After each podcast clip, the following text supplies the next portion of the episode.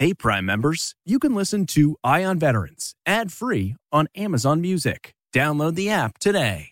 This spring, if you'd rather spend time enjoying your lawn instead of trying to keep it alive, there's good news. TruGreen is the easiest and most affordable way to get a beautiful lawn. All you have to do is water and mow, and they'll do the rest weed control, fertilization, aeration, and even some things you might not even think of. They'll do all of it, while you can do literally anything else. With TruGreen, you can have your lawn looking as good as a putting green. That's not hyperbole. TruGreen is the official lawn care treatment provider of the PGA Tour. TruGreen offers a satisfaction guarantee, and they have a verified best price promise, which guarantees you the lowest price with no compromise on quality. You do you. Let TruGreen do your lawn care. Visit trugreen.com to get the best lawn at the best price with the best people guaranteed. The Angie's list you know and trust is now Angie, and we're so much more than just a list. We still connect you with top local pros and show you ratings and reviews, but now we also let you compare upfront prices on hundreds of projects and book a service instantly. We can even handle the rest of your project from start to finish. So remember, Angie's list is now Angie, and we're here to get your job done right. Get started at Angie.com. That's A N G I, or download the app today. This is Eye on Veterans Weekend, a roundup of the week's most important stories affecting those who served, presented by University of Maryland Global Campus. There are nearly 20 million 20 million military, military veterans, veterans, in the U.S. Each week, we focus on their stories. Powered by ConnectingVets.com. this This is CBS Eye on Veterans. Eye on Veterans. Welcome to another edition of CBS Eye on Veterans. I'm Navy veteran Phil Briggs. This hour, we'll hear some great stuff. We'll talk to militaryhire.com and hear how, despite the COVID economy, there are contractors and Fortune 500 companies ready to hire veterans right now. We'll hear what the hot jobs are and how to get them a little bit later. And we'll also hear how a retired veteran, who also had a full career as a cop on the hard streets of Newark, New Jersey, was saved from certain death by a band of brothers he found at Wounded Warrior Project. But first, I wanted to share a conversation that I had recently that's perfect for Halloween. See, I put out on Twitter and Facebook through connectingvets.com that I was looking for any veteran with a good ghost story. And that's when I got an email from Glenn Phillips in Kentucky. He's a retired veteran who's dedicated his life to helping other vets. But years ago, he had multiple encounters with what can only be explained as the supernatural. So I called Glenn, who didn't seem like a crazy, ghost obsessed follower of the occult. Rather, he was a grandfatherly sounding Army veteran who previously served with the support battalion for 5th Special Forces Group out of Fort Bragg. Anyway, his story? Well, it was as sincere as it was scary. So I lived in Virginia, in a small town called Big Stone Gap, Virginia. And about 2005, uh, it was built in 1926. And so after after we bought the home, I realized that uh, that the home um, had had a troubled past. There had been a mother father um, that lived there, and they had one daughter and two sons. One of the sons served in World War One. One of the sons served in World War Two.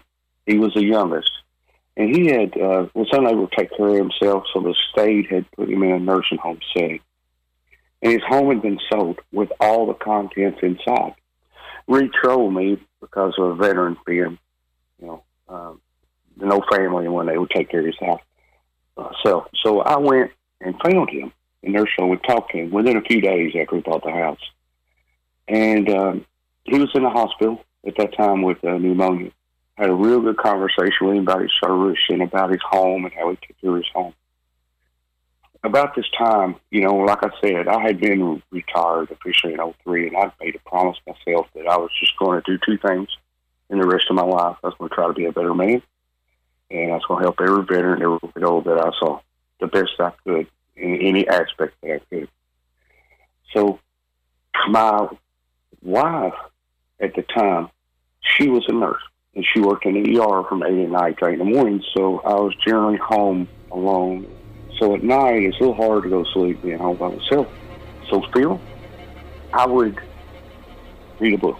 and that would make me sleepy. And so, now this went on for two to three weeks. I would hear we had a three bedroom home with a small, modest home, a dining room, kitchen, living room, half basement, and unfinished upstairs.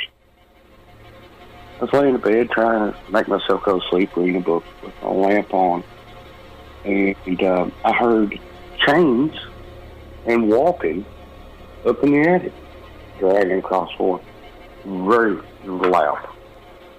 And I thought this can't be true. This, this you know, because because I'm a soldier, and we, and generally all of us, we believe in things are either left or they're right. They're either black or they're white. There is no in between. We don't we don't go on with go along with a bunch of baloney. And I personally, I still don't. I don't believe in ghosts or apparitions or any of this stuff. Never have. Right. So this went on for a couple three weeks. When you say it would go on, like uh, you would just hear the chains dragging across the floor, what for like Yeah. a few seconds, and then it would disappear. No, it happened. It would happen for you know several minutes at a time, two, three minutes, four, five minutes. You know, the best of my memory. For, you know, not just a few seconds, but for minutes. Wow. And uh, I would hear that, and I thought, this, you know, I just this this something else. You know, this ain't real. I just ignored it, completely ignored it. And I think, thinking back at it, I think that was my way at that time. I thought if I ignored it, it would go away, or where it was, because I did not believe in things like this Mm-hmm. and at all. So this went on, like I said, for two or three weeks. And so one night, I was laying in bed, and I think we all have this sense that we feel like if someone's looking at us, I think every every person I know that we feel like someone's looking at us, we'll turn around, there will be somebody looking at us, you know, a friend or a family member, whatever it may be. Oh yeah, yeah, yeah. And so I was laying in bed reading a book and trying to be sleepy because my wife at the time she was working, and uh, I laid the book down, and I looked, and there was uh, two. And I know this sounds crazy. It it's the truth. I saw two black, look like smoky, um, some sort of apparitions or something, and they looked like real small humans, about three, three and a half foot tall, but I could, you know, they were translucent, and I could see through them. And one's on one side of the door, one's on the other, and they were looking at the bedroom. And I'm a straight up honest guy, so, and, you know, I don't, like I said, I don't believe in it. So I, I wear contacts, so I blinked my eyes real hard, and opened up my eyes. They were still there. Then they just, then they left, and I thought, and I, you know, as a, as a veteran, as a soldier, dedicated your life to serving, something's wrong with me. I don't, I, you know, my mind's playing tricks on me. Huh. Uh, you know, I, I thought there's something. I thought of everything. There's something really bad wrong here. So then this happened again. And same thing. Reading a book, felt like someone's staring at me, and I've got a light on. And by this time, I'm, I'm, uh, it's either fight or flight. And I believe I decided to fight because I was mad. The third time, the same thing. Both two of them standing there at the door and looking at me. And it was like it was trying to intimidate me. That's the feeling I got. It was trying to intimidate. What did they look like specifically, though? I, You know, I'm not for sure ch- children or adults, but they were they were not gray smoky. They were like black smoky, and uh, they had kind of um kind of uh, maybe not rounded, but kind of pointed, you know, top of their head, and they were small. They were only three three and a half foot tall. And I know it sounds crazy, but it's it's not. And they were uh, I could, even though they were real dark like black smoky, I could still see through them and I could make out the outline, just a little bit of eyes, but as far as arms, hands, you know, real small, petite, uh, weren't holding anything, Hmm. weren't. Uh, so this happened a third time to them, but this time I was I was upset. It's time to fight. So the next morning, my you know, poor wife, she came home and she'd sleep during the day, and you know I would doing whatever I was doing. So she went to bed, and so when she did, and I'm I'm a Christian, I've always been a Christian. And uh, so when she went to bed, I opened up the windows throughout the house, opened up the door, and I, did this off the cuff. I didn't know if it would work. And so I started walking down the hallway, the living room, dining room, the kitchen, just making a circle through the center of the house. And I said some prayers out loud. And then, in my own words, that I told them, whoever you are, whatever you are, that this is my home. You need to leave and never come back. Ever. This is mine. And apparently, Glenn's reading from the Bible and the strong words from this Christian veteran. Well, that's all it took. I never, we, I never, I never heard a peep. I never heard of nothing in the attic. I never saw an apparition like I saw. I never, we lived there for years.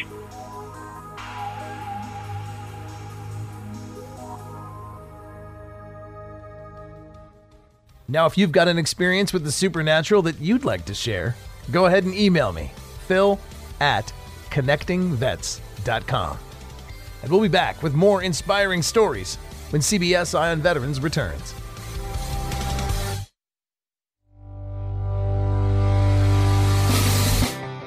Welcome back to CBS Eye on Veterans, powered by connectingvets.com. I'm your host, Navy veteran Phil Briggs. Now, in our next segment, we're talking jobs. And the good news is our guests are here to help you find one. From militaryhire.com, Mr. Jeff Finifrock, and a combat veteran, Dr. Rob Regal. Welcome, gentlemen. Thanks for having us. Really glad to hear about this. Um, I actually heard about this from our friends at AMVETS. Uh, how did we get started with this? How did you come to me from AMVETS? Well, Phil, we recognize that military transition to the commercial sector is a life experience. People are transitioning not just from jobs, but from life experiences, locations. There's a lot of other extenuating circumstances. And so AMVETS are experts in that as a veteran service organization. We're just really blessed to have a partner like them. Very good. And we're blessed too because the more ways we can find people that are finding us jobs, the better. Uh, tell me more about militaryhire.com. How does it operate? How does it work? Right. Well, Military Hire is the uh, nation's oldest veteran specific job board. We partner with many uh, corporations, many of them multinationals, 25,000 approximately, who are looking specifically for veteran talent. They um, understand their social obligations to the people that help protect our nation when they return and begin to transition out. And so, as Jeff mentioned, VSOs pick up a big part of that. There's a HEAL program, for instance, inside AMVETS that we're actively involved in, where we can cater a number of our uh, job service offerings to the market because many of the people that are transitioning out of the military are or or veterans who are transitioning from an existing job to another job have skill sets that can only be found in the military or are principally found in the military and, and cyber training for instance is one of those so what we do is we take a look at what the industry uh, statistics are and try to find out what the best matches are. Not every job is necessarily a good match for a veteran, but where they are, we try to entice the corporations that want to hire veterans in so that they can specialize in getting the talent they need and they don't have to do it broad based, they can do it with precision. And that, that's in essence what we offer the, the corporations on the talent side, on the candidate side. We offer them a platform where they know that their skill sets will match up well to the companies that are looking for them, and that their percentage of or chances of getting hired are, are much higher going through this type of a talent job board versus one that just is a broad brush across society. And uh, it sounds very interesting because it's a nuanced look at a job board. It, they are employers that are looking to acquire a certain kind of new talent, and that new talent includes veterans, but also women and minorities. Exactly. Uh, Phil, we just recently, we included all of our benefits to our veterans, which are free, to their spouses and to their direct family members. In fact, they consist of about 3% of our total population, which in a short amount of time is significant given our longevity in this space. We're just very excited because we know that the military relationship is a family endeavor, and we're excited to offer those membership benefits at no cost. Uh, let's get now kind of away from the stats and more into what's on the menu. Um, what are the hot jobs now? I thought I heard somebody mention cybersecurity, but share with me a couple job categories that are just really, really prevalent on your site. Cyber uh, is one that we're very aware of because we manage the cyber credentialing for the t- for the entire U.S. Army through another company that is in our uh, corporate holdings, and so we're very uh, sensitive to what those needs are. And Jeff would tell you statistically, there's three openings for every qualified individual, so that is a very very hot piece. But there's also trades that are specific to the military, like um, engine mechanics and, and, for instance, aircraft or airframe maintenance people. All of these technology jobs that require a specific sort of training that the military is sort of blessed with having uh, ubiquitously can transfer well into the into the uh, commercial sector. But mostly it's uh, medical, technical, and of course, first and foremost, cyber. Right on. Jeff, do you care to expand on some of the companies that you're currently working with that are looking to hire veterans? Definitely. Uh, so we've got a lot of relationships with contractors to the U.S. government. So companies that do direct business with the government, companies as well that get into physical security, information security, and logistics. These are some key growth areas that we've seen. When companies come to us, they're looking for people that are mentally uh, disciplined. And so we get a lot of interest as well from the financial sector, the insurance sector, and we're seeing growth in those areas. We've seen over the months with COVID, you know, we have experienced what we've seen as a recovery in this space, and it has not been uh, as big of a dip. So the, the point is, the companies are very much active in this space. It's good to hear that you have in your stable secure companies that have government contracts that are contractors. And although their names might not be immediately recognizable, these are guys that have work to do and need help doing it. And that's why they're on the hiring frenzy. Um, good to hear that. One thing I've yet to ask is how does the user start an account? Does this cost money? Is this a membership kind of thing? Uh, Phil, it's it's free. People just go to militaryhire.com and look under job seekers, and they will see uh, whether it be the veteran category or the military spouse and family category. They can register under those categories, and not only will they get free benefits and access to all of our services, like resume writing and job coaching through our affiliates, they'll also be able to um, get our newsletter every month that has blog postings, job tips, and the hot jobs that we see in the marketplace. So, encourage people to look at it today. Yeah, and to build on that a little bit, Phil, um, not only are our services free, many of the things that may be challenging them from a, a relocation perspective or homelessness perspective or whatever the case may be, our VSOs are prominently identified there too. So there are links to reach out uh, to help get help in areas that aren't are not job related that may be challenging that veteran or that transitioning um, service member. So you know it's a it's a pretty pretty much a one stop shop, to be honest. Uh, let's last question talk about geography. Um, does it matter? I mean, are there are there certain areas of the country where it's ideal to be living right now to take advantage of some of the opportunities on the website? We definitely can see where the military bases are emanating their candidates into the market. But what is great is we work with candidates and employers on not only where candidates are coming from, but where they want to go to. So we understand the transitional component of veteran life. We get several candidates from overseas.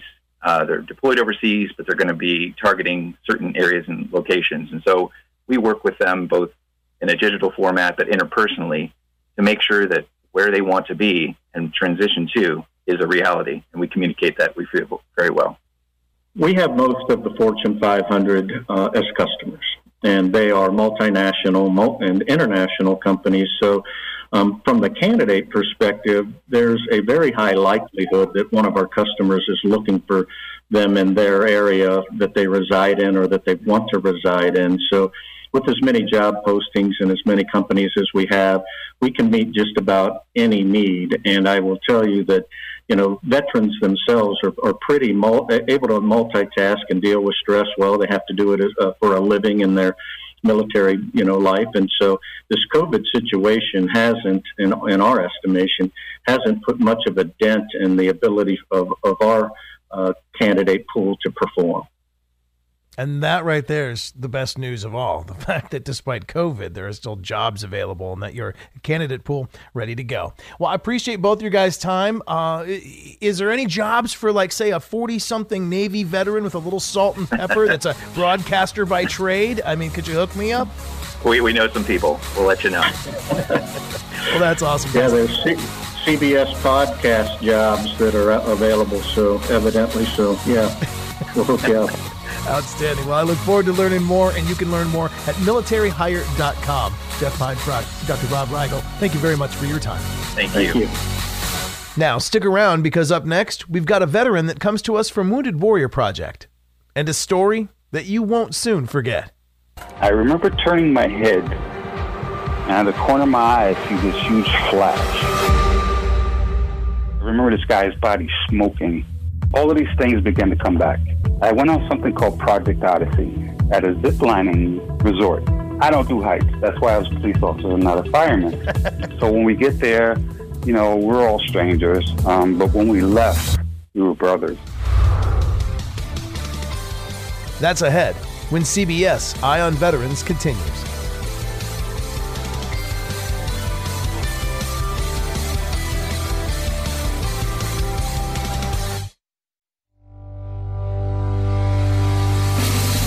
Welcome back to Eye on Veterans, powered by ConnectingVets.com. I'm your host, Navy veteran Phil Briggs. My next guest is a great example of beating back the things in our mind that haunt us and going on to live your happiest life.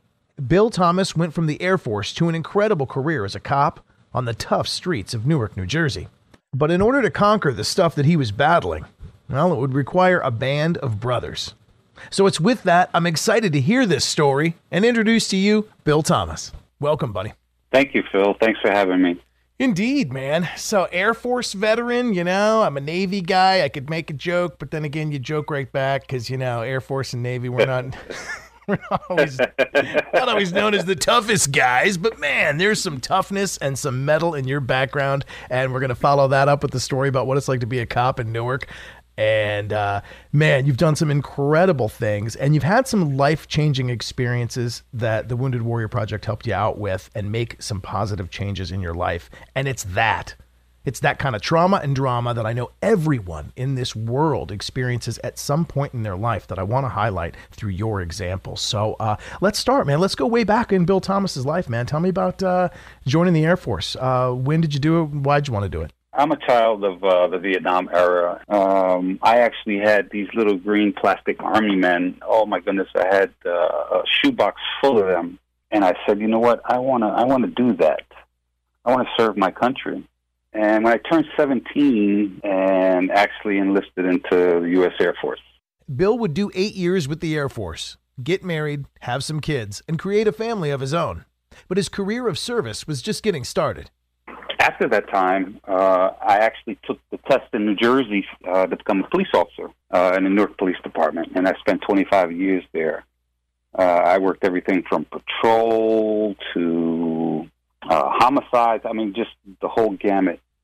1998, I met. I was part of a DEA task force in New Jersey, and I met uh, an, an Air Force National Guard member who was assigned to the task force. And we began to talk about military and military service.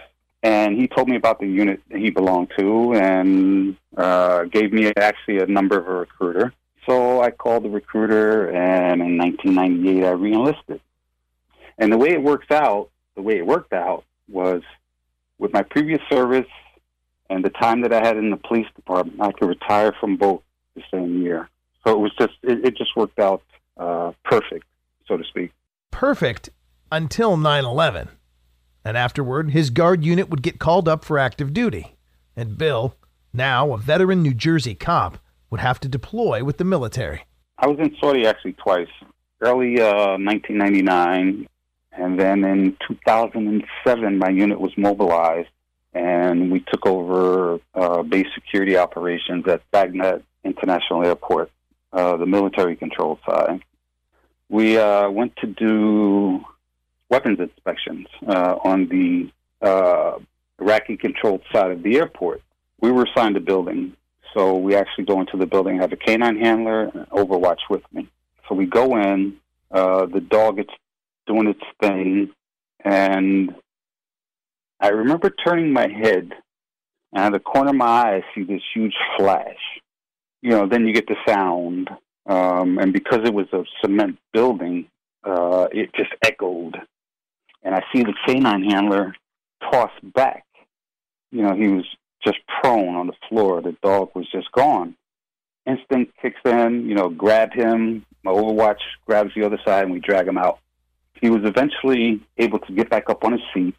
So what happened was the dog made connection with some exposed wiring, and it blew a transformer. But I remember this guy's body smoking. And I'm saying, "Oh my god! Oh my god! Oh my god!" It didn't really affect me then, but it brought back memories of uh, when I was in the police department, and it was a coworker walking out of a superior court trial, just walked out of the courtroom and was executed, shot in the head. And I remember being there with my captain and just seeing my coworker just, you know, in a pool of blood. So I mean, all of these things began to come back. Uh, it really, really began to trouble me. But I was able to finish the deployment uh, and then come home thinking I was the same person, but that was not the case.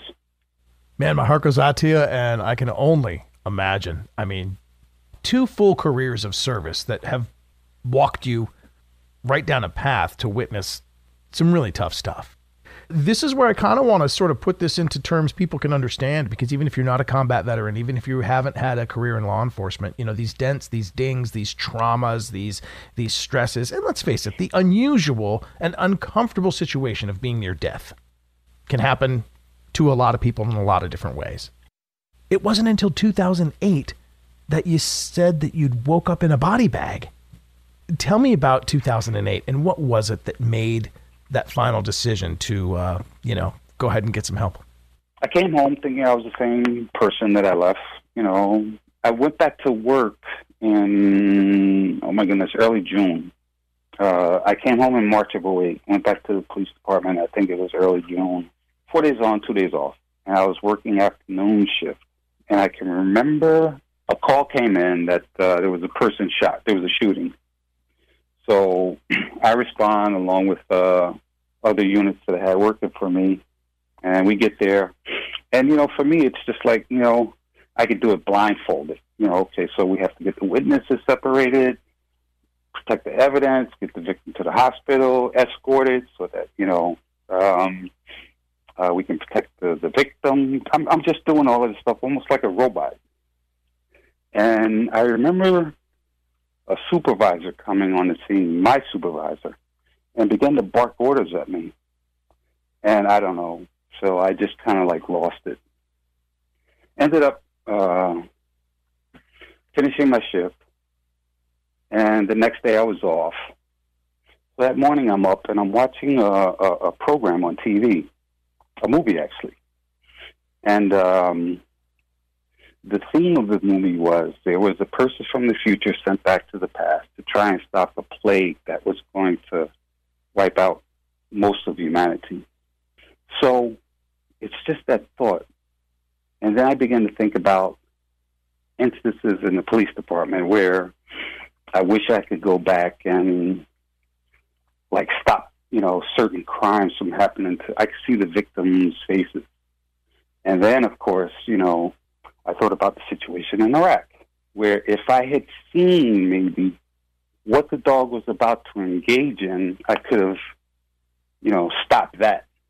So it just broke me. Hmm. And when I say broke me, it completely broke me. My wife saw what was happening and took me to the VA. And they admitted me into the lock ward for eight days. And that's where I was first diagnosed with PTSD. Fast forward a couple of years, I, I was tired still. Just all of the things constantly playing in my mind, trying to figure out who I was now, how I'm going to survive, how I'm going to, you know, live the rest of my life. Is this all there is to me? So one day, um, I just uh, it just came across me. Well, you know what? you're tired. There is no end. You know, there's just like this is the way it's going to be. So I said, you know what? I don't need to be here anymore. I was confident in my decision. There was no fast heartbeat. There was no pounding headache. There was no sweating. Uh, I was at peace with the decision that I made uh, to just end my life. And, you know, I, I reasoned that, you know, my family knew what I was suffering from. They would understand. My friends knew what I was going through. They would understand. But I was at peace with my decision. There was no, there was no fear whatsoever. No fear of death. And um, that's the day I just decided to end it.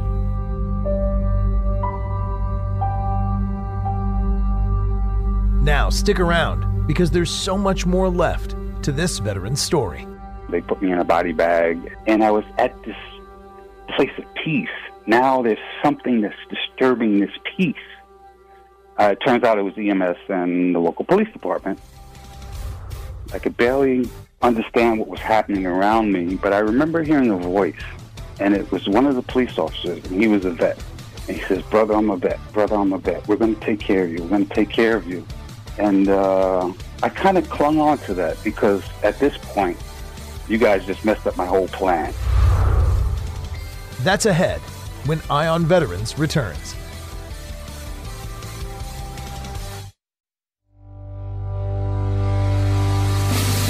Welcome back to CBS Eye on Veterans. I'm your host, former Navy journalist Phil Briggs. Now we'll get back to the story of Air Force veteran, New Jersey cop, and Wounded Warrior Project ambassador Bill Thomas. After a decorated career as a cop on the tough streets of Newark and an explosive incident while deployed with his reserve unit in Iraq, Bill was finally ready to slow down and retire. But his mind was not ready to let go. So in 2008, Bill thought he would just end his own life story. A handful of pills, drank a half a bottle of alcohol, and uh, just laid across the bed. And uh, sometime after that, I can remember being jostled. My body was being jostled. And I was at this place of peace.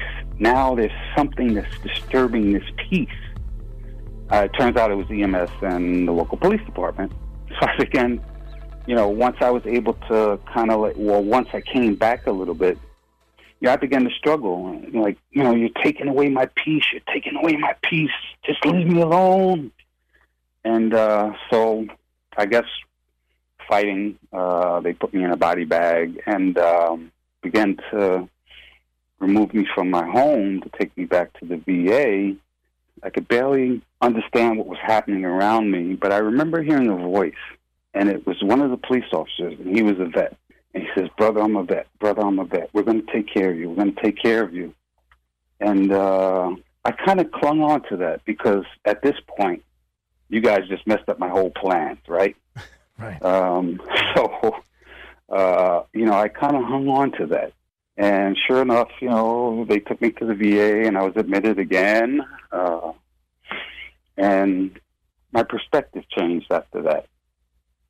It really did. Um, you know, I realized that it was quite selfish of me to have done that. You know, my family would suffer, right? My children, um, my grandkids.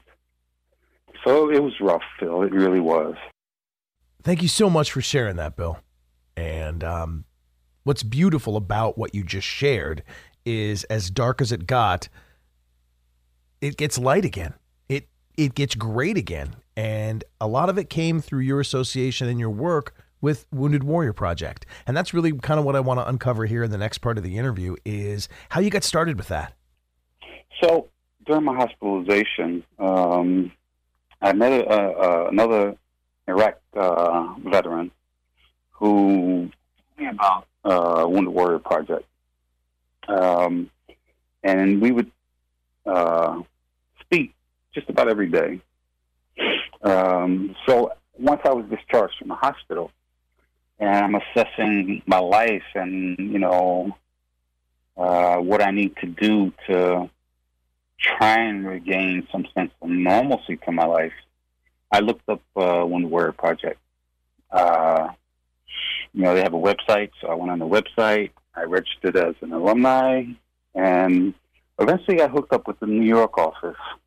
And this was in, oh my goodness, uh, can't remember the year. But anyway, sure. Um, uh, my first experience with them uh, was actually NFL draft at uh, Radio City Music Hall, and the the the point of contact for me uh, was also a warrior, but she worked for the Warrior Project. She was a Marine, and for some reason we just hit it off. So as time went by, you know, uh, I became more involved in the project because I found other people like me, right? Other people that were still struggling. Uh, I found an organization that cared for us, cared about us. Uh, and I really, really immersed myself in attending events with Wounded Warrior Project, volunteering at different things they had going on, um, just to stay connected, right? Because I was no longer in the police department, no longer in the military. My family didn't understand this whole PTSD thing, but they did. And also the beauty of Wounded Warrior Project at that time, my family was able to come with me. So they were able to see that, okay, well, my husband or my father, um, you know, it's, it's not unique to him. There are other families out there that uh, their spouses uh, or fathers, um, you know, struggling as well. Yeah, yeah. And it offers a family support as well, which was so, so very important to me. That my fam- my family understood that they're not in it alone. There are resources available for them as well. Whether it's services for the veteran or services for the family, when you hear Bill talk about what he experienced with Wounded Warrior Project, you can truly hear how it's life changing. I went on something called Project Odyssey, uh, which is run by Wounded Warrior Project. And basically, what it, what it is, it's a mental health workshop. And we get together at a particular place uh, for five days. So my Project Odyssey was at a zip lining resort. I don't do heights. That's why I was a police officer, and not a fireman. and that's why, and that's why, uh, you know, I wasn't a pilot. You know, I was a ground troop. But anyway, so when we get there, you know, we're all strangers. Um, but when we left, we were brothers. Uh, we had to rely on each other for some of the obstacles in the um, in the uh, in the courses. You know, the ziplining courses, and you know, we we tell our stories, and you know, we're learning different coping mechanisms for you know PTSD or physical limitations that we had. Um, but the beauty of it was, you know, I conquered some of my fears of height, but even more than that, I was able to gain knowledge about, okay, you know what, he's doing something a certain way, and that makes sense to me. Or, you know, I'm able to talk to another vet, like, who may not be in a, as far in recovery as I am. And, and, you know, we're able to share these stories. And, you know, it's not, uh, you know, measuring who had the worst traumas or anything like that. That's not what it's about. But it's about that camaraderie and learning from each other and inspiring each other to, you know, keep going, keep going, don't give up. Just keep going. It's going to get better. It's going to get better. And that was the beauty of uh, Project Odyssey. Mm, right on. Just a testament to the power that uh, can be found within the programs of the Yes. Wounded Warrior Project. And uh, let's face it, man, you're like, instead of TED Talks, they're Bill Talks. You're like a paid motivational speaker. Forget Anthony Robbins, man. Forget Anthony Robbins. I'll take your story any day, man.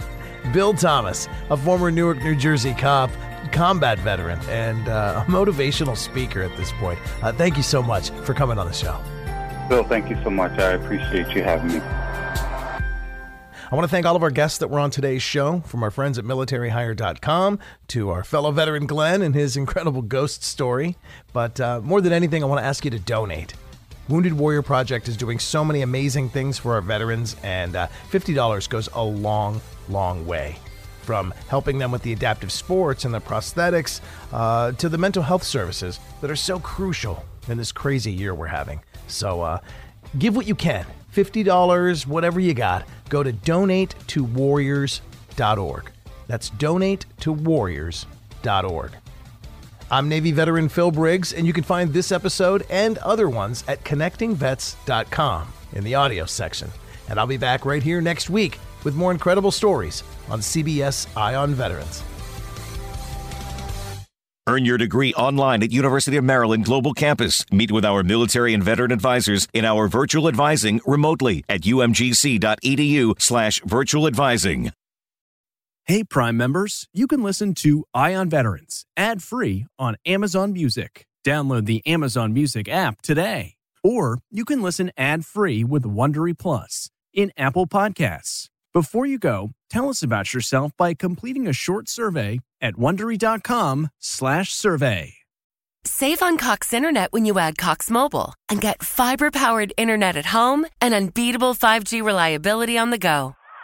So whether you're playing a game at home, yes, cool, or attending one live, you can do more without spending more. Learn how to save at cox.com/internet. Cox Internet is connected to the premises via coaxial cable. Cox Mobile runs on the network with unbeatable 5G reliability as measured by Ookla LLC in the US to H 2023. Results may vary, not an endorsement. Other restrictions apply. Hi, this is Jill Schlesinger, CBS News business analyst, certified financial planner, and host of the Money Watch podcast. This is the show where your money is not scary and it's not boring. It is a show that's all about you.